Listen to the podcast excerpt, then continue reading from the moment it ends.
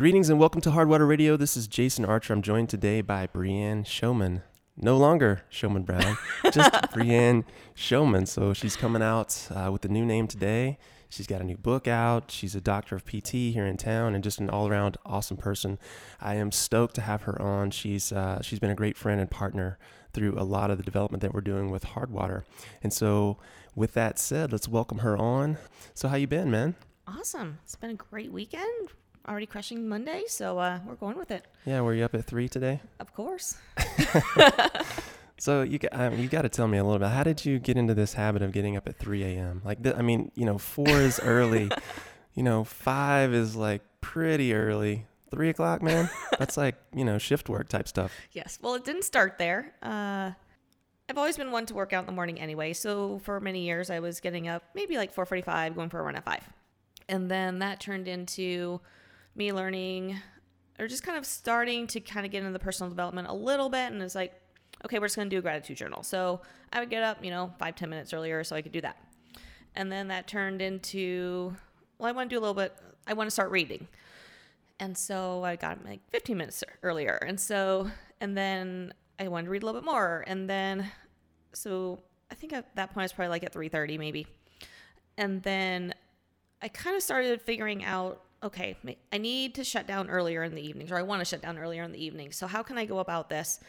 well, let's just shut down from social media. Let's shut down from responding to messages. So it kind of just transitioned to I'm a morning person anyway. So let's just get up a little bit earlier and then I'll just add that a little bit more to my morning routine. Uh, that once I do my personal development, I'll then I'll get on my face on Facebook on my messages and just kind of start responding to people from then from the day before. Gotcha. So, was this something that you um, you actively sought to seek this time, or you or you really just wanted to pad your day more so that you could get more done before you left the house? It was more of kind of neither. It was more of I know when I'm best, which is morning time. I know I can be highly productive when the majority of the world is sleeping, or the majority of the United States is sleeping still. and plus, it, it kind of as I got myself out there more on Facebook and in social media world, I do have a lot of international people that do follow me. So there are people I, am talking with in um, overseas that are are awake, and that we have some conversations in the morning on you know via Facebook Messenger or Facebook in general. And so it's kind of was it started out as far as just productivity for me, and then it kind of turned into um, more as far as engaging with people during that time too. Mm-hmm. So when you say that you're a morning person, does this mean you like roll out of bed at three o'clock and you're just like wide awake, ready to go at it? for the most part. really? See, I, I cannot relate to you people, man.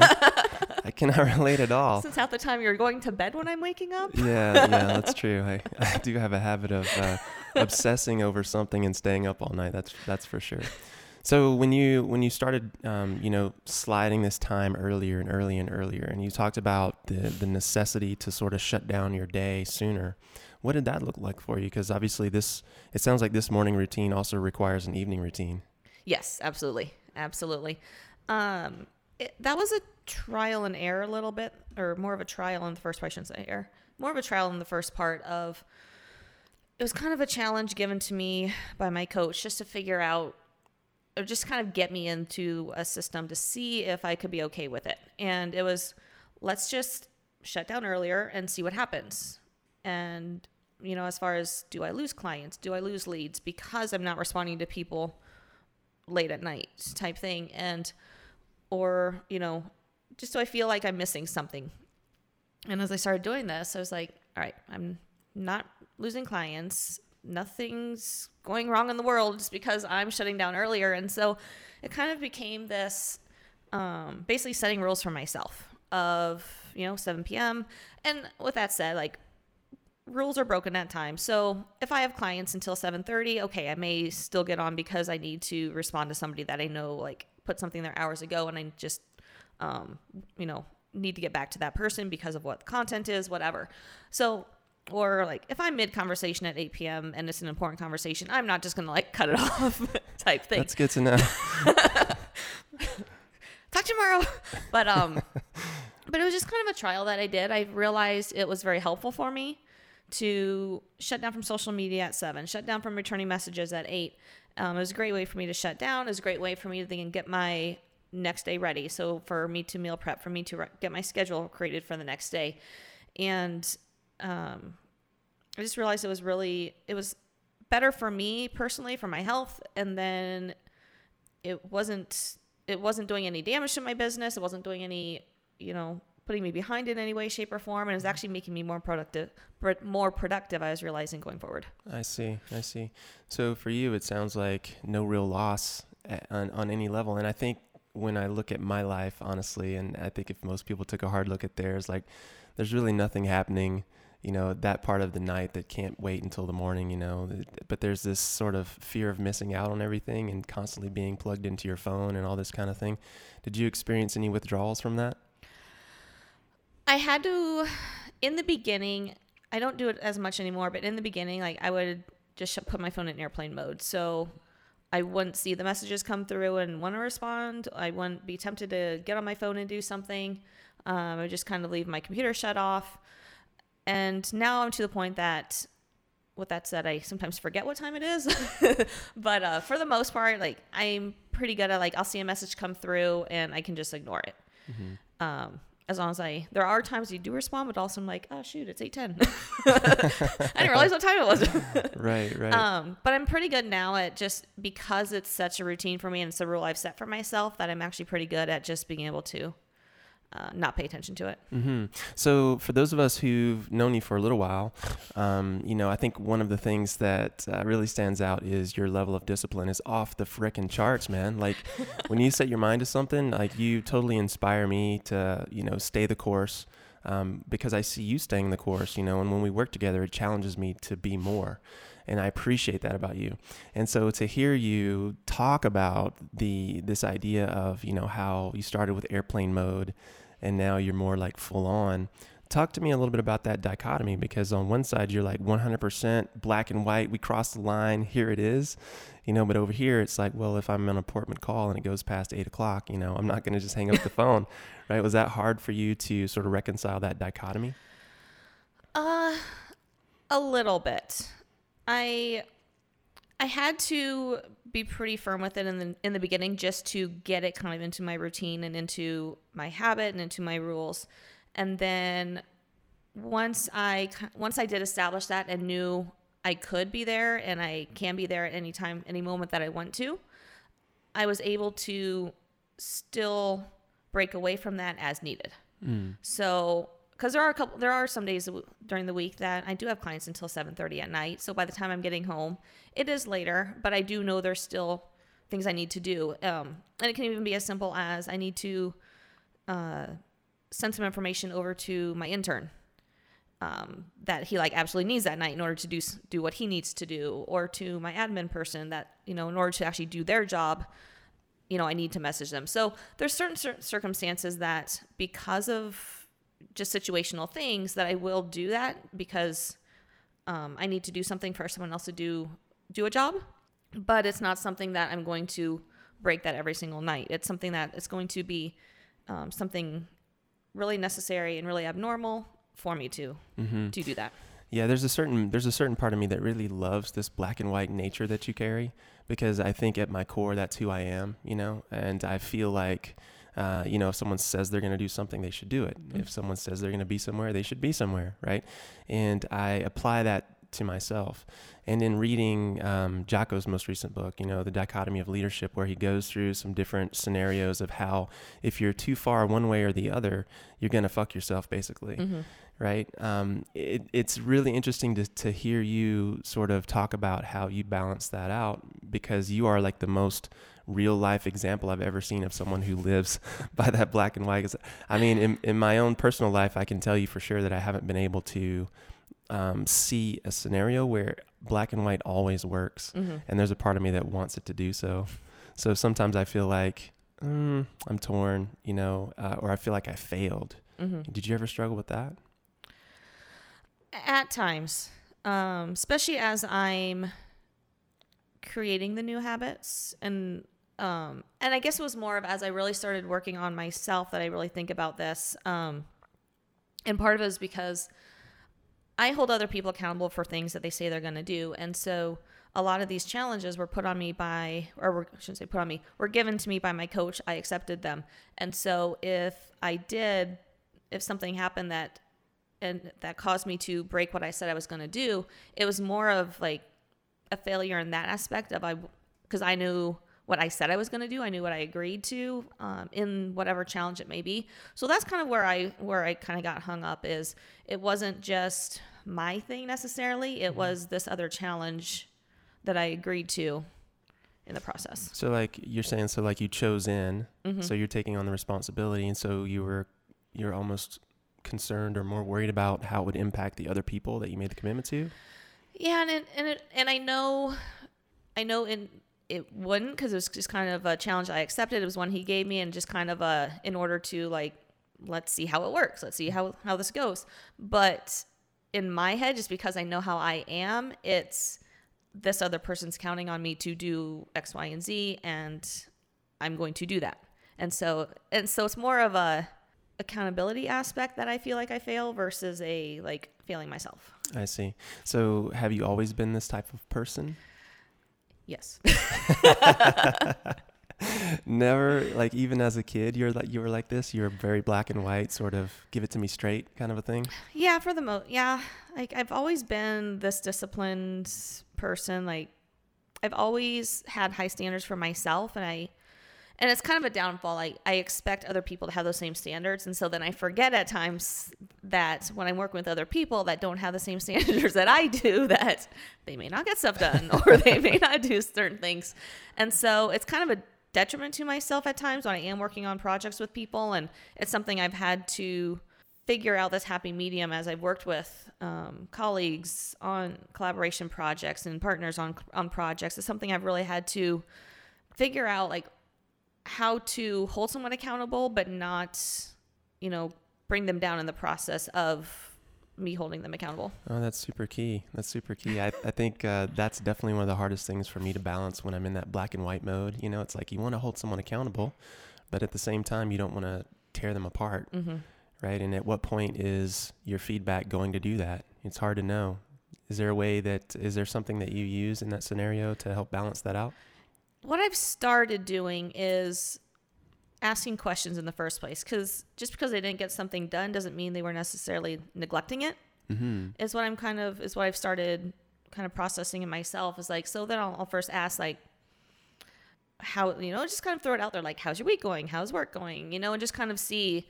And um, depending on the answers like well is there a reason that this hasn't gotten been done or where are you at in the process and just kind of get the questions first before I you know pull out and be like um you said you're going to do this hmm So when you were uh, growing up, uh, did you experience this type of black and white nature in your household, or is this something that you feel like you developed on your own? I think it's just something I developed on my own. Like I, I really don't even I can't even think of where this even came from. Like I just remember I would always come home from school or practice and I would just get to my homework and I would start doing my thing and I would I was just very organized. I was very on top of things. I was very routine. Um, it's just something I've always been. Really, that's that's amazing to me. It's weird. That's amazing. And the reason I say that is because it seems like when someone has a dominant personality trait, there's always something in their childhood or their past that helped create it. Um, I can use myself as an example. You know, I grew up in a chaotic household, so I had this need to be right, but it wasn't like I wanted to be right so that you could be wrong. It was I needed to be right so that I could create some certainty. And, and as a child, you know, a child without certainty is is not a happy child. So, you know, creating this sense of I know that already gave me some peace. But that but nothing like that happened for you as you were growing up. So you just you were just always this way. Yeah, as long as I can remember, I just have been. And I don't know. Um, my parents separated fairly early. I was in third or fourth grade, and so and my brother lived with my dad. I lived with my mom, and so to a point, I was somewhat an only child, and I kind of she was at work. I would come home from school, and so I don't know if there's some aspect of that that I just I wouldn't say grew up faster, but just had to just gain that responsibility early. But it was just kind of what like I just came home from school and I did my thing and I knew what I had to do for the process. Yeah, there it sounds like there's something in there. I mean, because you know, as a child, when you're kind of left to your own devices, right? Like you, you probably had some sort of sense of, hey, I need to get some things done, at, at some point going Mhm. along the line. But um, you didn't grow up out here in Phoenix, did you? Did you? you grew up in the, Nebraska. in the Midwest. in the Midwest. Yeah. What was that like? Um, boring. No. Um, no, it was it was good. It, looking back, it was good to grow up in. hmm I when I went to undergrad, I was definitely ready to get out of where I was at. It was it was a town of eight thousand, so it was safe to grow up in. It, like we'd ride our bikes everywhere without any worry of anything happening. Um, I'd go for runs in the country for miles and miles and miles and not have to worry about anything. Uh, so it was good growing up. I definitely was ready to escape um, to something something different, something a little bit bigger. And so I went a little bit bigger and colder to Minnesota um, before I got smart and came south to the warm weather. but uh, it was good. It was good for me t- growing up in a smaller community, just for the no like being having the freedom to be able to go and explore and not have any concern of something happening. For sure, for sure. That was, I was a similar story. I grew up in a small town, you know, in rural Georgia, and I can relate. And I think if I had kids, I would want to raise them in an area like that because we, man, we got away with murder. We did whatever we wanted to do. You know, bikes everywhere, four wheelers everywhere. It was fantastic.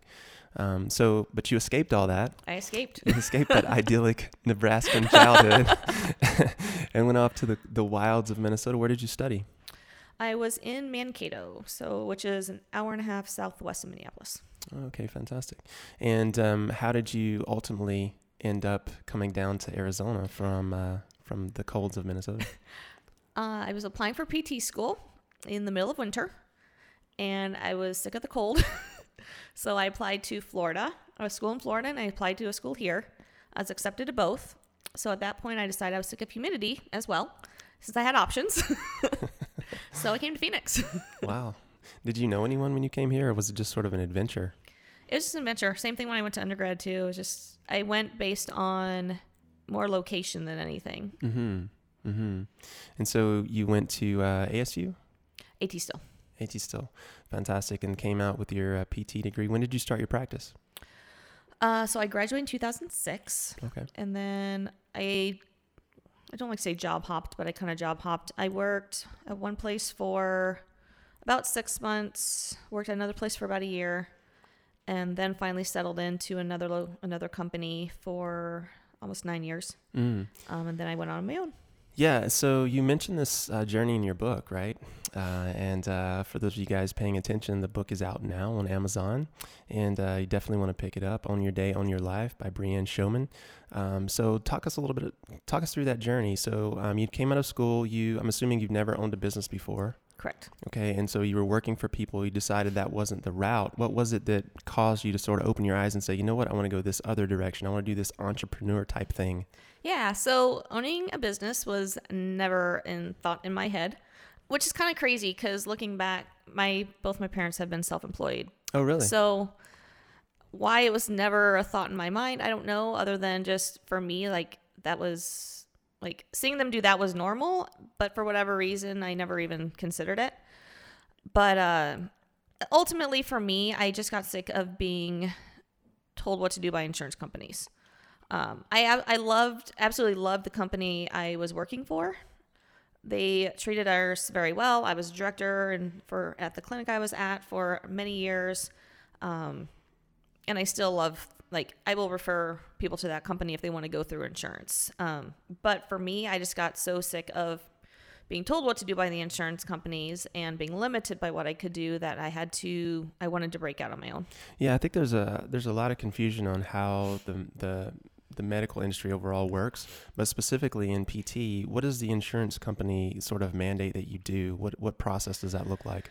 You know, it depends on the insurance company itself, but a lot of times there's visit restrictions on it. Um, You mean in terms of time, or uh, yeah. So it's like I'm. We may get someone with an ACL injury surgery, and they only get 12 visits. Like you can't rehab an ACL to back to sport in 12 visits. Um, or it may be their second injury that year, and they don't have any more visits because they used them on the first injury. Uh, so from a time aspect, we are very limited there. But then there's other things that certain procedures, certain techniques that we do would be perfect for them, but insurance doesn't cover it. And so we either can't do it or the person had to pay out of pocket for it anyway. And so there's just so many restrictions on what's allowed to do that it's it just gets frustrating from a therapist standpoint in order to it's like you have to either be unethical in order to justify it somehow or not do what you want to do. Yeah, so so it sounds like you're saying that y- you had people come through and you wanted to help them and they wanted to go through insurance, but because insurance had said, "Hey, this particular procedure we don't cover," the people would just say, "You know what? I'm not going to do this," or either, you know, it was a huge inconvenience because they had to come out of pocket. Yeah, it was either it would have to be paid out of pocket or we just wouldn't do what we thought would be best for them because it wasn't going to be covered. And that's where the ethics piece comes in for you. hmm So was that was that sort of the straw that broke the camel's back in terms of like getting out of there? You felt like you weren't, you know, making the impact that you wanted to have? That was what led up to it. The final straw was I had an insurance company contact me and they wanted me to they're basically denying codes for like 3 months worth of visits and they're saying we don't cover this code for this diagnosis and we want you to change it to this. Which would have been me changing like 3 months worth of documentation in order to have our billers rebill. And I was like this is totally justifiable. The documentation supports it like there's no way I'm changing three months worth of documentation. And so that was kind of my final straw of like just the stupidity of insurance companies and the things that the reviewers like it's their job to deny and I get that. But it's just frustrating as a clinician that we have to deal with that. For sure. So, I mean, now that you've been on both sides of the fence, like what role do you think insurance should- should play or should it play a role? I think healthcare in general needs to get more to I like using the word like it's healthcare. Like you should actually take care of your health, not play this defensive role constantly of not doing anything until someone gets injured or until someone gets sick. We really need to get to a preventative standpoint. Um, you know, we do it for dental. We go, to, you know, every 12 or six months to the dentist. You do, some people go for their eyes, but for like a medical standpoint, we don't do that. We go when we're sick. We go, and then it's just a band aid of medications rather than let's figure out what you can change in your life in order to actually take care of this in a healthier manner. So there's just this, I don't know, I just feel healthcare in our country is needs a lot of work to do in order to actually like get to the making people healthier side of things versus just playing this defensive role. Yeah, every time this conversation comes up, it's it's always tough, right? Because you want people to have the care that they need, but at the same time, you know, you have to look at the system, and the system is just so convoluted and ridiculous. And I, I for me, it's tough because you know I'm a free market guy. I believe that people should be able to make decisions and choices and, and that sort of thing, right? If you buy insurance, you buy insurance. But like by the same token, you know, you mentioned like the dental thing, for example, right? If I'm going to the dentist to get a cleaning, I'm basically maintaining myself. I'm maintaining my body. I'm maintaining my mouth, my teeth, right?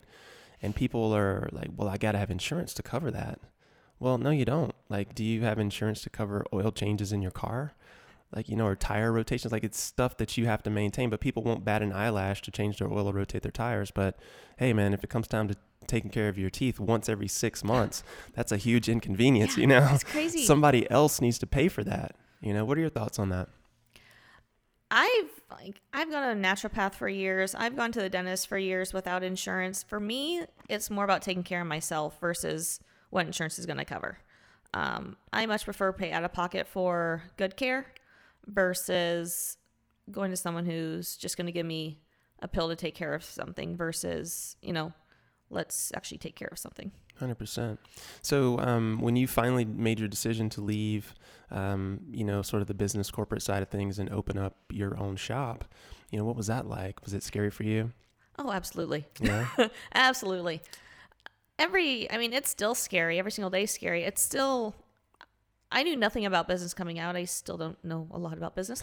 Um, but it's, I have the people in place that I can ask the questions to. Um, I have, between my business coach and all the different PTs I work with that have, do have their own businesses and have for years, um, you know, the accountant, the, my attorney connections, like there's a lot of people that I can at least ask questions to to figure out the right answer.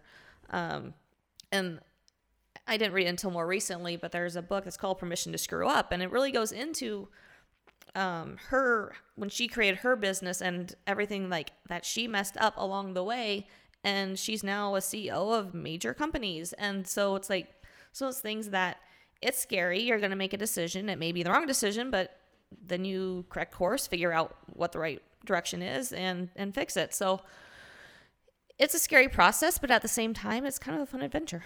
Hundred percent. Yeah, I think a lot of people have this idea, especially now in the Insta famous world, that you know you say you're an entrepreneur and that makes you one. You know, I posted a picture of me doing something cool in business. I'm an entrepreneur.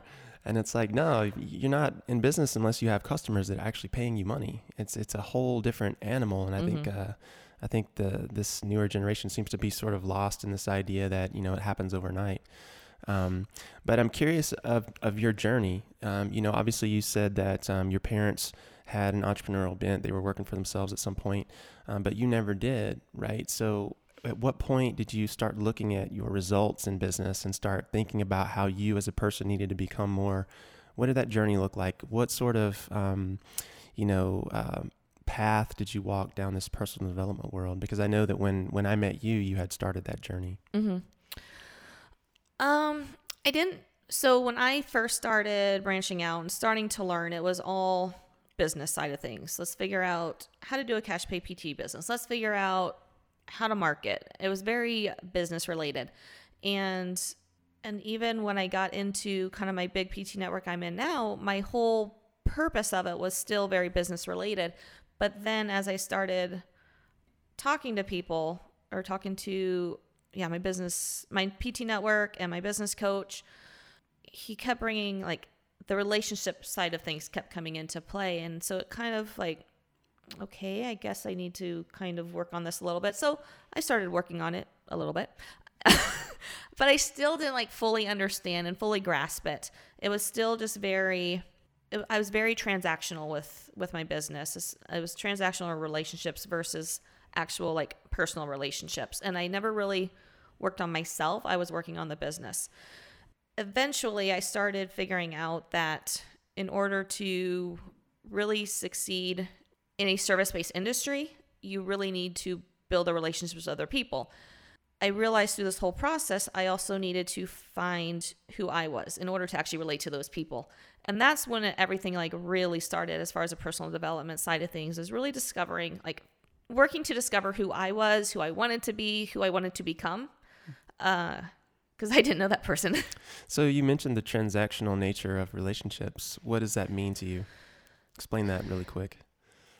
So yeah, so for me it was very like you need therapy and this is why we have this relationship and this is why you're here. It wasn't getting to know the person as a human and as a as an athlete and as a parent or you know husband sister wife whatever they they were in life it was very you're a client i'm the therapist and just very superficial. Mm. so your business coach opened your eyes to this idea that you needed to connect more? Yes. Yes. Connect more. Connect. imagine that. Connect more. Sweet. So so being that that was your trigger sort of your your gateway you know where did you go from there you know how did you how was this obviously this awareness was brought into your into your consciousness by your coach by some of the things you guys were working on but then what was the step that you took right? Like there's an action that has to come with the knowing right? Mm-hmm. and what did that look like for you? So initially that's when a lot that's actually when i started listening to podcasts a lot more. Um, initially i started figuring out where i was most needing help at that time. And so um, that's when I started listening to Brendon Burchard and Lewis Howes, and it's kind of when when that all started. And over the time, it's transitioned to different podcasts. But I really started listening to podcasts. I started reading more. I shouldn't say more personal development books. I started reading personal development books and really getting into, um, starting to dive into figure out who initially like getting more confidence and getting out of this person that I was or working to get out of this person that I was and really just kind of absorbing information. And then eventually that turned into, let's see, it would have been December of 2017 is when I connected with my now life coach and really started working with him to really break down all my barriers, um, breaking down why I do what I do and figuring out who I am and who I want to become and just really building up that person. And so, what were some of these barriers you were up against? I think the question is what barriers were I not not up against at this point? Um, so many barriers. I What was what was maybe the biggest one or the biggest two that you experienced personally? yeah. Um, what I thought it was and what it was is completely different. I was in a very toxic relationship that was really holding me back significantly. Um, initially, when I started with my life coach, it was to repair that. And then as I continued, as I started growing in myself and realizing things, it kind of just made everything worse in the relationship. And um, eventually, I just, for myself, I had to, I had to cut ties and leave that. Um, it's pretty cool. Within like literally two weeks of me breaking away, I, did a Facebook Live, and all of a sudden I lo- I rewatched. I was like, "There's so much more energy there." So that was the biggest thing. Like I had, I didn't realize what was the toxicity there and what was holding me back until I was out of that situation. And then looking back, obviously you can, you can reflect on so many things, but that was the biggest thing is just realizing how much of a barrier that was to me. So the relationship obviously uh, was a big one, and um, do you want to talk a little bit more about that? Do you want to go into deep a little bit more detail on that? We can. I know that you, uh, I know that it's fairly fresh, um, and but I think that it's important because I've seen so much growth come from you because of it, and you're absolutely right, man. Your energy level's like off the charts, like more pure you is coming through. And what's this been like for you to kind of take a step away from that? It's insane. Like I don't even know how to describe it other than just insane. Like the like looking I was actually doing some reflection. So we're in the CrossFit Open right now and I was thinking a couple weeks ago, actually it was last week of the open last year and how just mentally and emotionally broken I was, how like I was just having emotional breakdowns from the dumbest things. Like mm. looking back, it was like the dumbest things were getting to me. And I was like, thought about that. And I was like, thought about the open this year. And just because the open's like during right now, I thought about all this, but, and just how much I'm in a different place. I'm performing better with the open for one, but just realizing like where I am mentally and emotionally now compared to where I was then. And, and it's just pretty incredible. Every, seems like every day I'm having new realizations of new insights of where I am now and where I was, or um, I'm just transforming faster. Um, I'll talk to my coach, and all of a sudden, without even like, I don't even attempt to incorporate anything we talked about, and all of a sudden that night, I'm like, holy crap, like I just did what we were talking about, like me working on. And so it's like I'm just having these really quick transformations now because I'm just freer and more open. Yeah, um, I'm gonna I'm gonna go a little deeper on this if, if it's cool with yeah, you. for sure. Um, and I'll share a little bit from from my experience. Uh, when I, I recently did a podcast, um, the Feed Me Fuel Me podcast, and one of the questions was around this idea of support. And you know, they were surprised by my answer that that at at a certain point in my life, I had to realize that the people closest to me, like my family, in my particular case, were not necessarily hmm what was good for me. And so I Mhm. had to create uh, some boundaries and some distance between me and them in order for me to sort of step into my own. And uh, so the dynamic with that was for me that they would criticize, right? Like no matter what the idea was, there was criticism and there was negativity associated with it. And so it's not that I don't love my parents and my brother, it's that I have to maintain my boundaries. And so I'm curious what the dynamic was in your former relationship Mhm. that caused you to feel this sort of depressed energy, this sort of negativity that now you no longer carry. Yeah. You know, I I've looked like reflected back a number of times and tried and worked to figure out like when did this like when did the downfall start? And from what I can figure out is it really started around the time that I went out on my own with a business.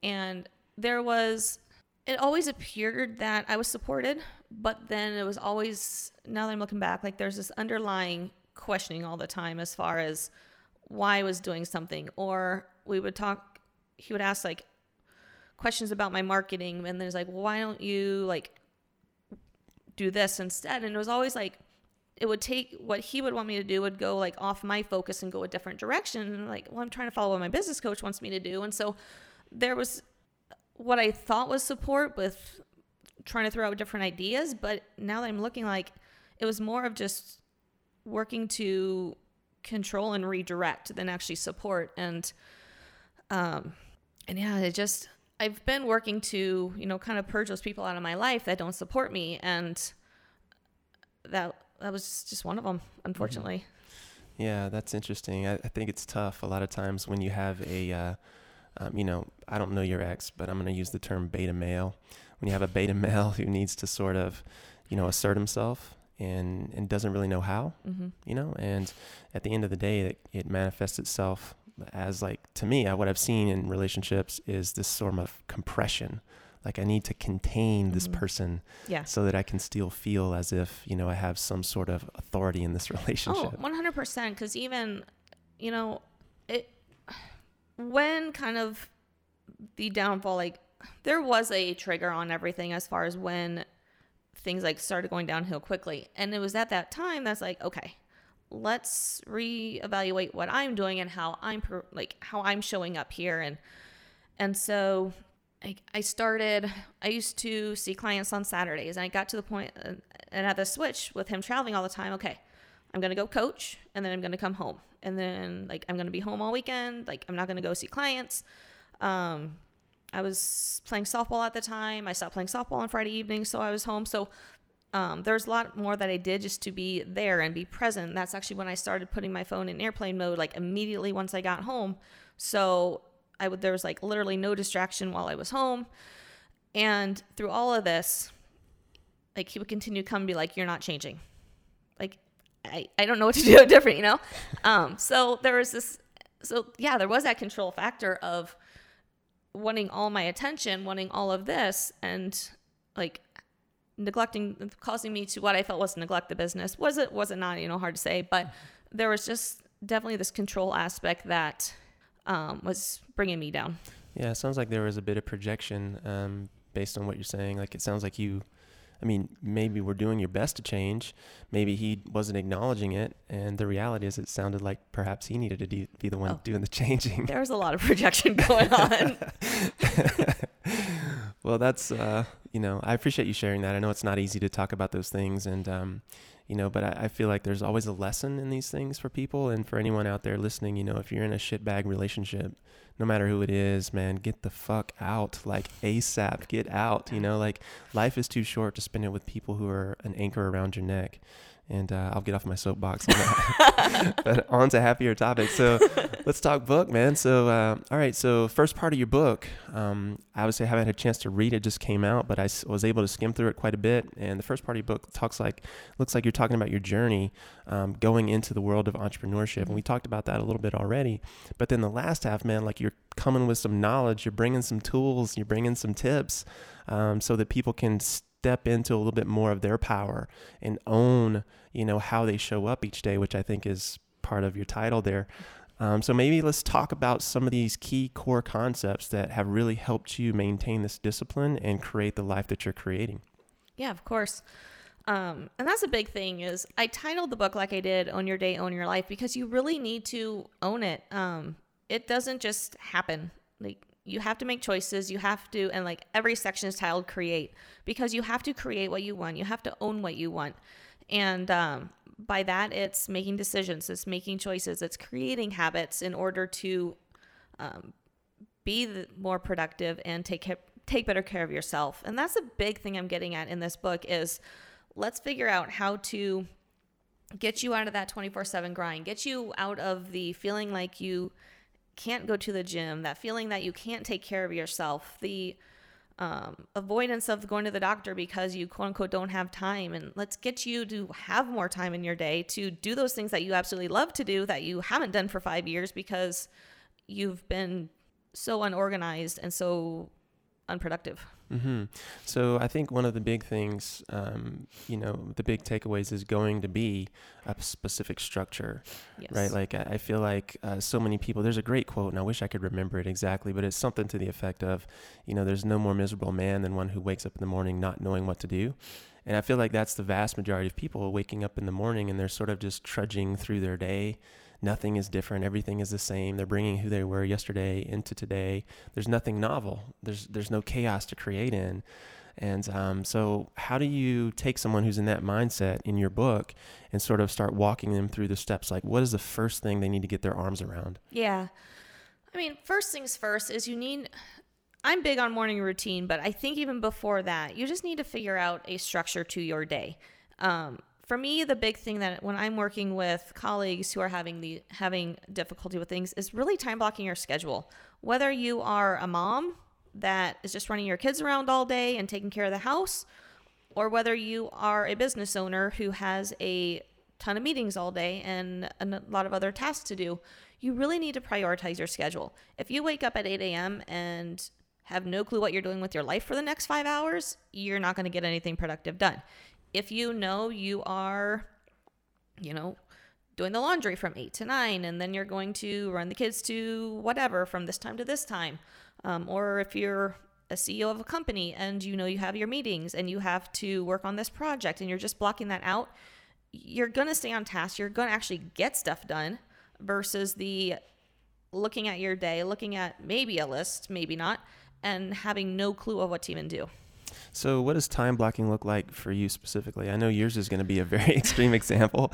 Yeah. Um, but are you literally like blocking, like pulling up a calendar and marking it up in terms of I am doing this from here to here on every single day of your life? Yes. yes.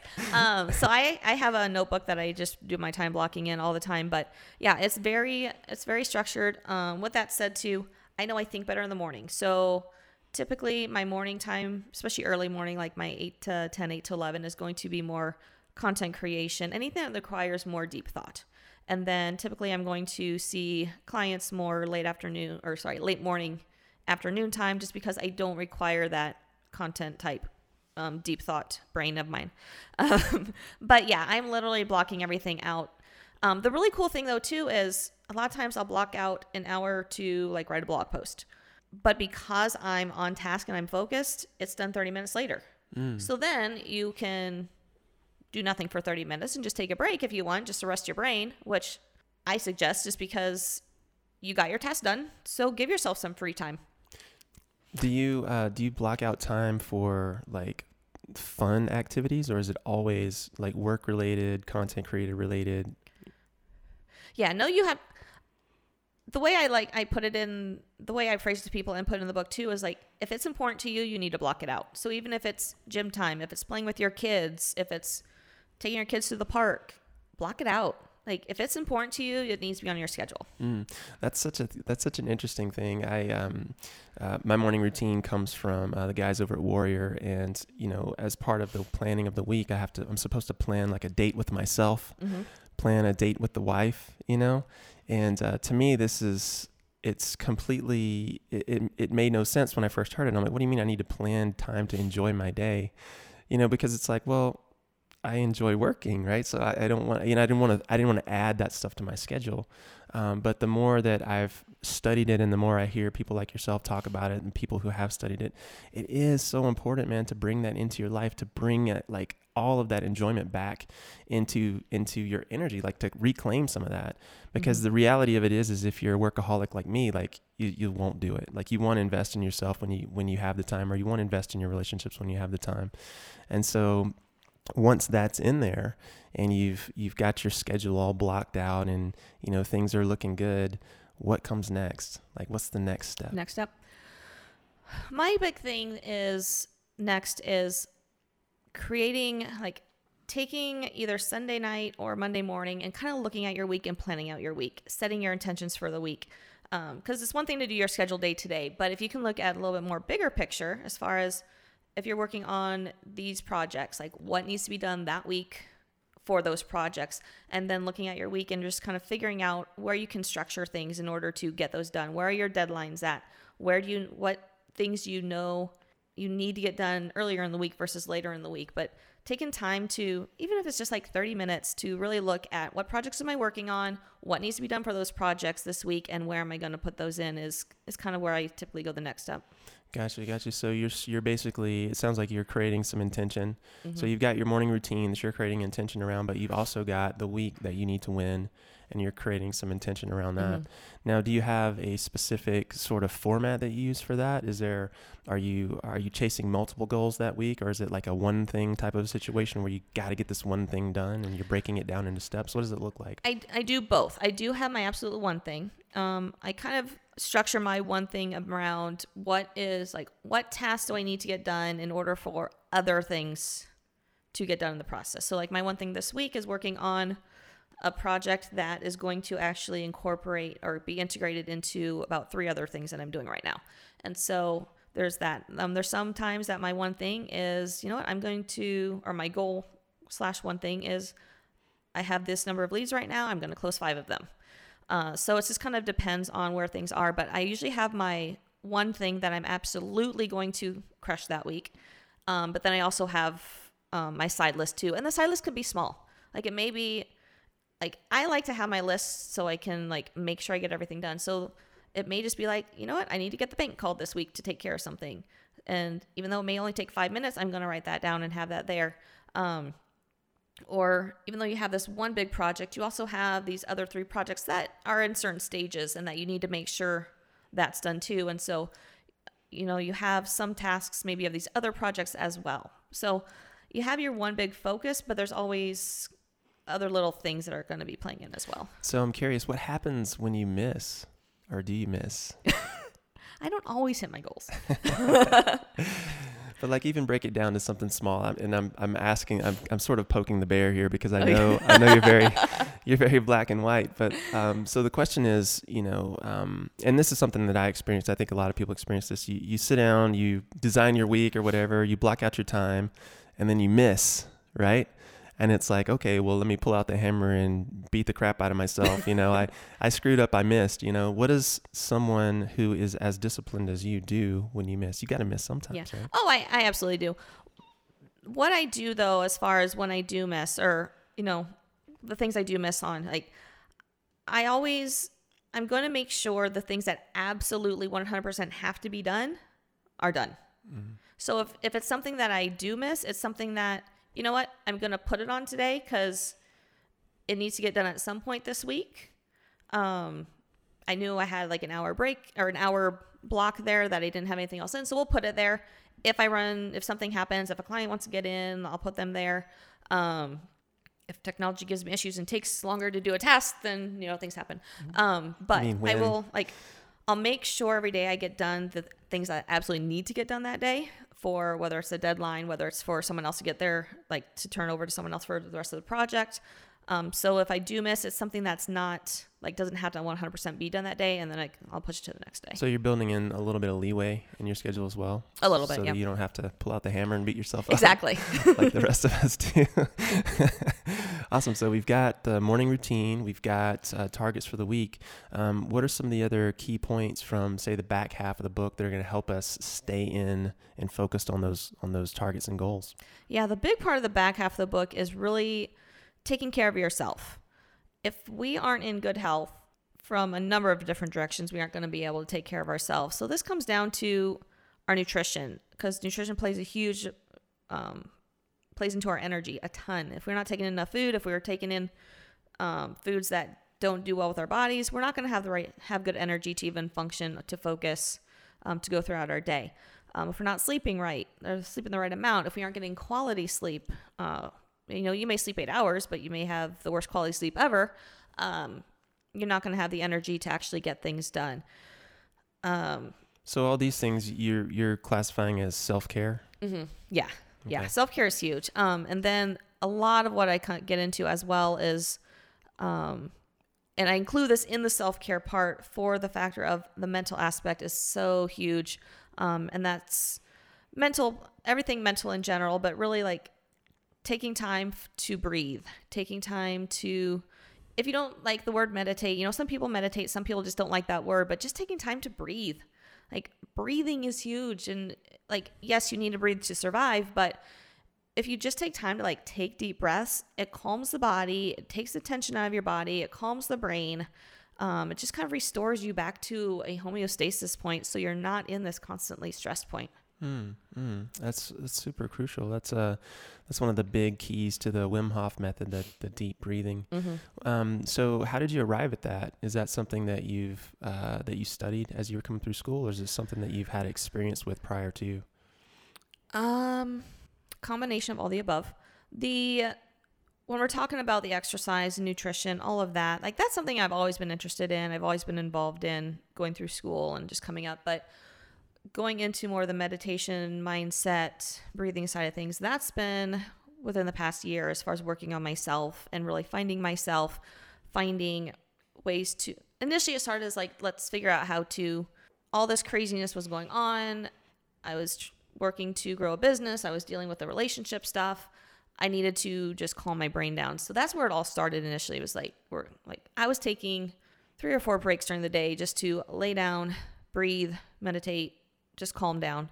Um, and then through that, I just really discovered how much calmer I was in general, how much more creative I was because we were opening areas of the brain up. So it started out as a just getting through life and dealing with life, and then it became a just becoming more product more productive and creative with my business. So meditation for you, um, you you base you said basically you go somewhere, you lay down, you get quiet, you breathe, right? Um, and you use it as a way to sort of calm yourself, right? Calm your brain down to recenter yourself, if you will. What is what does your meditation look like um, internally, right? So like when you're sitting there or laying there and you're going through it, are you are you trying to clear your mind? Are you trying to focus on your breath? You know, what sort of methodology do you use when you're meditating? Yeah. I will say it's changed now compared to when I started. When I started, it was more of I would do a lot of guided meditation for um, clarity, just getting me out of my head and that sort of thing. Now it's more of just breathing and being with myself and just allowing the mind to do whatever it wants. Um, there's times I have like amazing ideas while I'm doing that, while I'm just letting my mind be empty and there's times that it's just we're just calming myself and we're just like recentering and just um just being present more than anything Mm-hmm. so it just it kind of depends or you know it's been a process i should say as far as what the purpose of it was to um, so it's changed a little bit mm-hmm. What was your first exposure to meditation? So initially when I started, it was it was what started getting me out of the 24/7 grind. I because I would come home 7:30 8 o'clock at night, I would eat dinner and then I would work another 2 or 3 hours. And what I started doing was or what my coach had me start doing was once I got home, let's do a 5-minute meditation. I did a guided meditation, but um just to figure out where was I? if I got done with that and I was com- realized I was completely mentally exhausted and just done, we were shutting down for the night, I was going to bed. If I did that, realized I still had some mental energy, I wasn't really that tired, then I would continue working a little bit. So it was what started the whole process of getting me to figure out if I if my body needed to shut down or not, if my brain needed to shut down or not, and what really started getting me out of that working constantly. Hmm. You mentioned that you you think sometimes people think meditation is kind of a bad word. Uh, what did you mean by that? I think it gets this bad connotation sometimes as far as being all like religious or ritualistic type thing when it like and spiritual gets a bit you know people throw religion and spiritual and they're completely different and it took me a realization of that too but i think it just gets people tend to think of it and i was one of them as far as very religious ritualistic type thing when in all reality it's more of just being present with yourself and being in tune with yourself and just calming yourself. Hmm. Hmm. Did you sort of uh, was it was it a journey for you to arrive at that, or did you just say, you know what, I'm going to do this, and your mind sort of changed over time, or you're just like, hey, you know what, I'm going to do it, and boom, it is what it is now. No, it was a major journey. Yeah. Uh, major journey. Because initially when I did, I was like, all right, like it was more of just a, it was giving myself that five minutes to just kind of relax that I never did. hmm And then I started realizing that okay, I'm like actually a little bit calmer after I do this and I'm a little more clear. And then as I started over the past year meditating more, um, cons- or just meditating consistently, I should say, not necessarily like longer time, but just consistently, I'm all of a sudden realizing I'm just getting in, the way it's termed is getting into my subconscious more, but I'll be driving or I'll be cooking and just those times that you're actually in your subconscious more because you're doing a task that all of a sudden these great ideas will come to my head and so I just started realizing that meditation really, d- like, even though the research shows that, you know, I need to prove it to myself, um, that meditation truly does, like, give you an openness to your subconscious and really does bring out that creative side. Do you ever see colors when you're meditating? I don't. Have you ever had like an out of body sort of meditation? Uh, I wouldn't say to say out of body necessarily, but there definitely are times I feel like deeper in my brain Mm-hmm. or like more more in tune and more creative than others. Yeah, it's trippy stuff, man. Like uh, you start seeing. I've I've seen colors many times. I've had that experience where you have that uh, sort of deep vibration going through your body. Mhm. It's almost scary in a way. And um, now it's to the point where even if I meditate for a short period of time, I can. I don't necessarily feel like I leave my body, but I feel like I lose an awareness of where all my limbs are. So like Yeah. I can see my arm in a different place than where it actually is, right? In the physical world. It's it's super trippy, man. But it's it's like you said, like you wake up from that or you come back from that and it's like, you know, you you you have a greater energy, a greater sense of self and a greater sense of purpose. Mm-hmm. And you realize it's cool because you realize I think that you know, no matter how big your problems are, they're not that big. oh yeah. You know, everything's going to be fine if, if you just, you know, stay the course and, and work through it. I think it's a beautiful, beautiful, and probably one of the most important and overlooked aspects of, of self care. Um, but something that's interesting about you as a physical therapist is you dive into the diet world as well. Mm-hmm. So I know this is probably a huge component of self care for you. What do you do, or what do you say to the person who needs to start changing those eating habits, and how does that play into your practice as a PT? Yeah, so from the PT side of things, the reason I started bringing nutrition into what I do is because people think about their injuries as local inflammation in the area. When in all reality, especially when we're dealing with chronic injuries, like you have inflammation inside your entire body. Um, whether Let me stop you right there. What does inflama- inflammation actually mean, right? I'm still waiting for a good definition. Give me what is inflammation, and then we'll get back to it. Yeah. You know, the I, the simplest way to put it is inflammation is basically a process that happens anytime there's injury. It's what has to happen in order for the healing properties of the body to actually come into that area. Um, funny, actually, I asked that question. I was literally just listening to a podcast on the way here that brings up exactly what I talk about all the time is we get injured and people just want to throw ice on it. They want to throw anti-inflammatory medication at it, but I'm like, but your body needs that inflammation to a point in order to start healing the area. So inflammation in itself is not always a bad thing, especially when it's an acute injury. It's when we're dealing with more of the chronic stuff that's going on. So would that be more stress, or I mean, or I guess stress could be considered inflammation. What do you What do you say? Uh, it can contribute to it. Um, so stress is going to increase cortisol in our bodies. Cortisol is a stress hormone. Um, and then once that cortisol is increased, it can cause a lot of other stuff to happen in the body. So stress can definitely contribute to it for sure. Okay, cool. So before I sidetracked you, you were going into your into your nutrition piece. No worries. Um, yeah, but talk a little bit about that, as I know it's it seems fairly unusual for a, a DPT to go into the nutrition realm. Yeah, for sure. So I go into it for two different aspects. Um, going from the staying on that inflammation side of things, especially when we're dealing with chronic injuries or frequent injuries, um, especially those frequent injuries that's like you just went out for a run and got hurt. It, you know, you didn't trip, no one took you out of the knee, like nothing actually happened, but you just kind of keep getting these weird things going on. A lot of times I have I start looking like, what are you taking into your body to cause all this? gut health is huge. Whatever, however healthy our gut is, or however unhealthy our gut is, is what the rest of our body is. So, if someone's taking in a lot of processed foods, sugars, foods that their bodies just don't tolerate in general, it's going to cause a lot of systemic inflammation and it can contribute to a lot of these injuries. You mean digestively specifically? Mm-hmm. Yep. Uh, so if we can, on one aspect, start eliminating those from the body, then that can start decreasing that inflammation that's going on. On the other side of that, there's a lot of naturally healing foods too. And so, if we can start introducing those, we can decrease the inflammation throughout the system by introducing those, and those injuries start to heal themselves.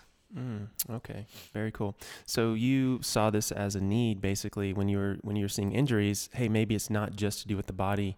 Maybe it has to do with with what you're eating. Mm-hmm. So, are you having your your clients? Are you having them actually start food logs and that sort of thing when they're working with you? for just the injury side of things, I won't necessarily necessarily have them do a food log, but we'll start working on into incorporating. I, I prefer to add versus take away in the beginning, so we'll start adding in like simple things. Let's see more blueberries. Let's see more pineapple. Those have natural healing properties. Um, turmeric, collagen, things like that. Like simple things you can start incorporating into just your day to day eating in order to start healing the body a little bit internally. Um, for my athlete, like more of my performance athletes that actually want to work on improving their performance at the same time, then I'll have them do a little bit more of a food log and really start tracking how their body's behaving with different foods. Gotcha, gotcha. So it's not a one size fits all sort of a thing. You're you're going back to your connection piece and, and really understanding what that particular person needs in, mm-hmm. in that moment. Correct. Very cool. So, what other uh, aspects of self care do you feel like are important for people to understand? I think one of the big, one of the forgotten things is just simply drinking more water. Mm. Um, either people, one, aren't drinking water, or if they are drinking fluids in general, or if they are, it's all of these things that don't truly hydrate us. It's the sodas or coffee or alcohol, whatever. But um, the fourth macro, man. exactly. but you know, our bodies are between depending on your fat muscle mass, male, female, there's different there's a range, but essentially we're between 60 and 70% water. All of our organs need water to survive and yet we aren't taking in the water that we need on a day to day basis. Um, there's a lot of studies that pr- show just a 2% loss of body weight in water is a dehydrated point. We're less mentally focused, we're less coordinated. Um, 2%? 2%. Wow. So, and really, you don't even notice you're thirsty until you're about 3%. So, it seems like you could just walk around dehydrated constantly at 2%. That seems people, like such a small number. It is a small number. It's a very small number. Um, and the I will say probably the majority of the population is very dehydrated just because we aren't taking enough water on a day-to-day basis. You know, a lot of times people won't even drink an entire like liter bottle of water throughout the day. So, it's it's just this thing that for our bodies to function in a healthy manner, we need water and it's just something that we're not taking in consistently. Mm-hmm. Mm-hmm. So when you look at your your life, your journey, it would have been some of the most important I would say I would say maybe discoveries that you've had going from Nebraska girl to Arizona DPT. What have been some of the key points of your life that have really caused you to open your eyes and make some significant changes? Yeah. Um, I think one of the big things for me, and one thing that I'm very grateful for my parents for, is we were always allowed to, like, we were never held back for where we wanted to go. Um, my brother went to undergrad in Iowa. I went to Minnesota. My brother moved to China for I think almost 10 years. Um, I came down to Arizona. We were never held back from like doing what we wanted to do, what would make us happy. And so mm. I, I definitely am very grateful for that, that there was never a like, I had to stay in Nebraska to go to school or I needed to do X, Y, and Z. Um, it was always just, yeah, they wanted us to be successful and make smart choices, but they allowed us freedom to do what we felt was best for ourselves uh, mm-hmm. from a, from a young age. So I'm very grateful for for that to have taken place. Um, other than that, like I don't know, it's really. I know I grew in college. I know I grew in PT school, and throughout the past, you know, 15 years I've lived here. But I think it's just because I've seen so much drastic growth in the past um, past year, year and a half, that I feel like that's where I've made like where I can see most of the changes, most of the the success in my life. Um, just creating. It's interesting though, as I'm talk, talking out loud here, is like I feel like I'm this new person, but then as I look back, I'm like I was I was this person before, and so I don't really know where I, when or where I changed necessarily, but at some point, I became this controlled person, or I was I be, I became a person under someone's control, and I never really like I don't know how that happened, but then as I'm becoming myself again, I was like I used to be this person. And so it's kind of like I was this person and then I wasn't, and then I'm coming back to this person, but it's an even better person now. Um, in the fact that I'm I am more open. I I do have more energy. I never did well in like big social situations. I would always like I I was really good as far as like two or three people, cool, bigger than that. I'm like I I, I would need my time. Like I would need to shut down, need my space afterwards.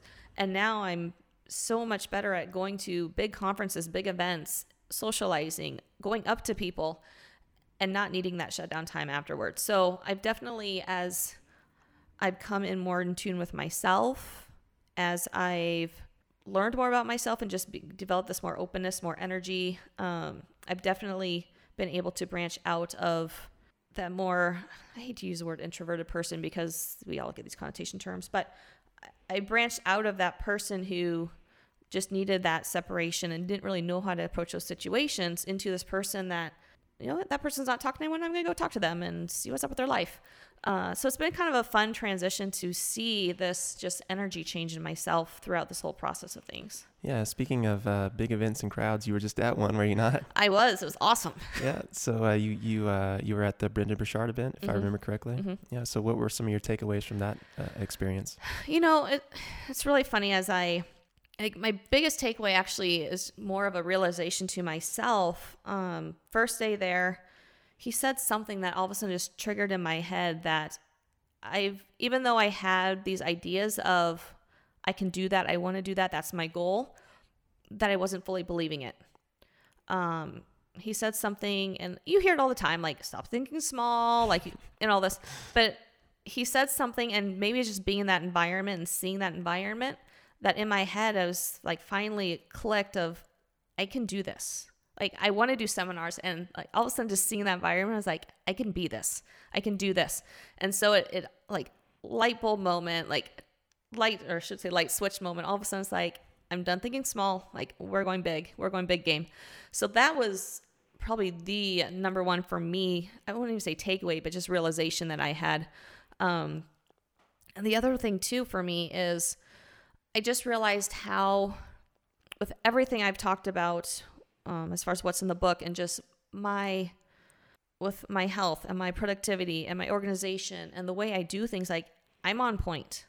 Um, everything he went through, it's like I've got that. Every like, everything as far as when it comes to what he does specifically to crush his day, it's like I'm doing it all. So it was this really cool realization that's like, yes, this in my head was a dream, but I'm like, it's not a dream anymore. Like it's legit. Like this is gonna happen. So that was my biggest thing. Is more of these realizations about myself rather than any like major takeaway. That's so cool. And there's uh, there's this idea that um, you know other people have things figured out, and other people are, you know, we should put other people on a pedestal. you know, um, y- you know, and, and obviously you're familiar with what I write on Instagram. I write uh, every day, and I use a quote, right? Uh, but one of my mentors one time told me um, that I shouldn't put other people's words above my own. The question was, you know, why is some dead guy's words more meaningful than yours? you know. Yeah. And when you think about that, it sounds arrogant, but at the same time, it's true, right? I mean, there's no reason to discard my experience because someone else lived 100 years ago, you know, and said something cool then, Yeah. right? Like it, it, doesn't make any sense, but yet that's what we as people do. And I think that's, um, you know, one of these huge aspects to personal growth and develop is realizing your own power. Mm-hmm. And it sounds like you're doing a good job of stepping back into yours. I'm finding it. That's awesome, man. So, talk to me a little bit about um, personal development. What does it mean to you? How is how important is it for your development as an individual and as a businesswoman? Yeah, for me, it's huge. Uh, you know, I, it's been a interesting journey as far as looking at the books I read a year ago, and then kind of the transition of what types of books I've been reading, and as far as where I am in my journey with everything. But it's been huge. And with that said, like when you're doing personal development, whether it's going to conferences, reading, listening to podcasts, like you can do all of that stuff unless you actually do something once you read it. Like it's not going to matter. And that's the biggest thing is for me like i'm not just reading. I'm reading and i'm writing my takeaways from it every single morning when i'm reading. I'm writing down my biggest takeaways. So one it locks it in. But two i have those notes to go back to. So it's like i know like if i'm just feeling a bad day or just feeling a little setback I can go back to like I know this book had something awesome in it and I can go read through those and just kind of remind myself what it was. But that's my biggest thing is that personal development has been so much for me in this transformation as as I'm reading things, it's giving me new like a new idea or a new vantage point or um, a new way to be in life. It's just really opening opening my mind to what the possibilities are, or um, just opening my mind to who who I am and who I'm becoming. That's fantastic. So tell me, what will success look like for you in your business? How will you define that? That's an awesome question. Um, yeah, we're just now getting to good questions. right? now I have to think about this. Um, I'm not someone to put actual numbers on success. Like, I don't know. I can't say monetarily what success is going to look like. I'm not a things person. Um, I live with as little stuff as possible. Like spoken like a true analyst, man. like literally, my friends like, "This is all the food you have." Like, I seriously, I realized too when I was living on my friend's couch for six weeks that when I moved out of her place, I literally fit all the clothes I was wearing for the past six weeks in one suitcase. I'm like, yep, I don't need that much stuff. so I'm very minimalist person. I don't not a cars person. So for me, like success doesn't mean anything monetary monetarily. For me, it's what can I do just to help other people? Like biggest thing for me is, you know, part of what we did at the seminar is like we created our like figured out what our three words were for our lives and for me, it was service, loving, and life changer. And that's truly what kind of incorporates everything. Like for me, it lights me up to see other people meet their goals. And that's what I want to do. And that's what that's what I do every single day is how can I help that person get back to being able with their child again or compete again or crush their business? Like what can i do for this person in order to help them succeed and meet their goals? And and for me like i said there's no number on it but in in my head like I've had a successful day if I can help if I've impacted one person in a positive way. And that's ultimately kind of how I judge my judge my day, judge my self-worth and judge my success is have I helped someone today? That's beautiful. I love that word life changer. Life changer. Life changer. That's fantastic. so before I ask my last question, tell these folks where they can find you online and yeah. tell them where they can pick up your book. Yeah. I well for one I'm online everywhere. Um, my book is on Amazon. All you have to do is search for Own Your Day, Own Your Life, and that will pop up for you easily enough. Um, as far as where you can find me, I am on Facebook. You can find me my personal page at Brianne Showman. Otherwise, um, I have two businesses actually on there: Get Your Fix Physical Therapy or Get Your Fix Nutrition. Um, Instagram is at B Showman Brown, at Get Your Fix PT, or at Get Your Fix Nutrition. Um, website is getyourfixpt.com, getyourfixnutrition.com. um, I have my podcast, Highly Functional, which is pretty awesome, so you can check it out. And what am I missing? Did I get it all? I think I got them. I don't know. That's that's that's a long list, man. I don't know for sure. I'm everywhere. We'll just go with that. You're everywhere, yeah, everywhere all the time, just like God.